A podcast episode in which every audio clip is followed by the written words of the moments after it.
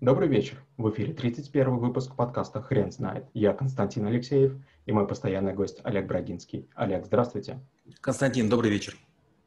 Хрен знает, что такое самооценка, но попробуем разобраться. Олег, почему самооценка – это навык? Когда мы выходим в свет, когда мы нечто пишем, когда мы каким-то образом пытаемся на кого-то воздействовать, наши слова не доходят до цели, наши мысли не встречают поддержки, и то, что мы делаем, другим кажется странным. Может, у нас что-нибудь не так, мы начинаем сомневаться. Вопрос, а как же понять, адекватна ли мы ситуации? Для этого и нужна самооценка. А можно ли определить, какая самооценка у меня сейчас в данный момент? Это сложно. Нужно использовать интроспекцию. Интроспекция – это наблюдение за собой. И подумать, что сейчас в моей голове. Если меня заботит мнение окружающих, если я тревожусь по поводу своей одежды, скорее всего, у меня заниженная самооценка. И наоборот, если я собой доволен, кажусь себе гибким и там каким-нибудь таким, таким очень элегантным, скорее всего, я пьян, и мне пора идти домой. Хорошо. А как корректировать высокую самооценку? А, ну, во-первых, всегда нужно подразумевать, что оценка у нас высокая. То есть чем меньше человек знает, тем, как правило, выше он себя ценит. Потому что человек, который находится в раздумьях, в сомнениях, он как раз очень увлечен тем, что внутри головы, а не снаружи.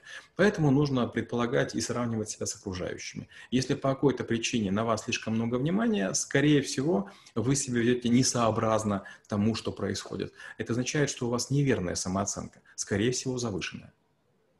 А как корректировать низкую самооценку? Это сложнее. Низкая самооценка – это неплохо. Это говорит о том, что вы стесняетесь чего-то или не умеете. Это очень хорошо. Это повод для того, чтобы совершенствоваться, развиваться и двигаться ввысь. Другое дело, если это длится чересчур долго, то, конечно же, могут наступить некоторые изменения психики, что точно не будет здравым. Нужно решить, в чем мы хотим совершенствоваться. Если у нас нет денег, скорее всего, это будет не одежда. Если мы не умеем петь, скорее всего, это не будет исполнение голосом или караоке.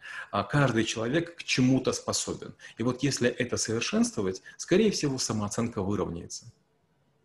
Олег, какие существуют правила поддержания стабильной самооценки? Вот стабильная самооценка, она невозможна, потому что рано или поздно у нас случаются какие-то успехи или провалы. Поэтому самооценка, она скачет как кардиограмма, то вверх, то вниз. Когда все удается, нам кажется, что мы везунчики, баловни судьбы. Когда что-нибудь не случается, нам кажется, что мы прокляты, и мы прям ползаем а, среди червей. Нет, скорее нужно стремиться не к поддержанию самооценки, а к выравниванию. Если слишком упали, найти повод приподнять ее. Слишком взлетели, найти повод приопустить.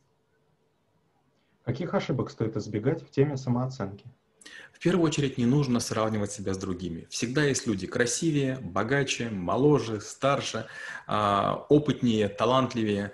Не нужно себя сравнивать и с собой, потому что в какой-то период вы становитесь лучше, в какой-то хуже, ничего там страшного нет. Главное, заберите у других возможность осуждать себя. Не прислушивайтесь к чужим оценкам. Станьте самому себе наиболее строгим судьей. Какие главные рекомендации вы можете дать по теме самооценки? Первое – это подумайте, какая вам нужна самооценка.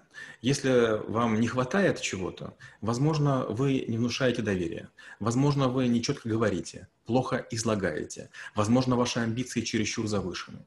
И наоборот, если вы вдруг выбились далеко вперед, на вас все обращают внимание, задумайтесь, а не, не пора ли чуточку притормозить, потому что как только вы слишком всех обгоните, начнется зависть, начнутся плевки в спину, так или иначе, и вдруг вам станет одиноко.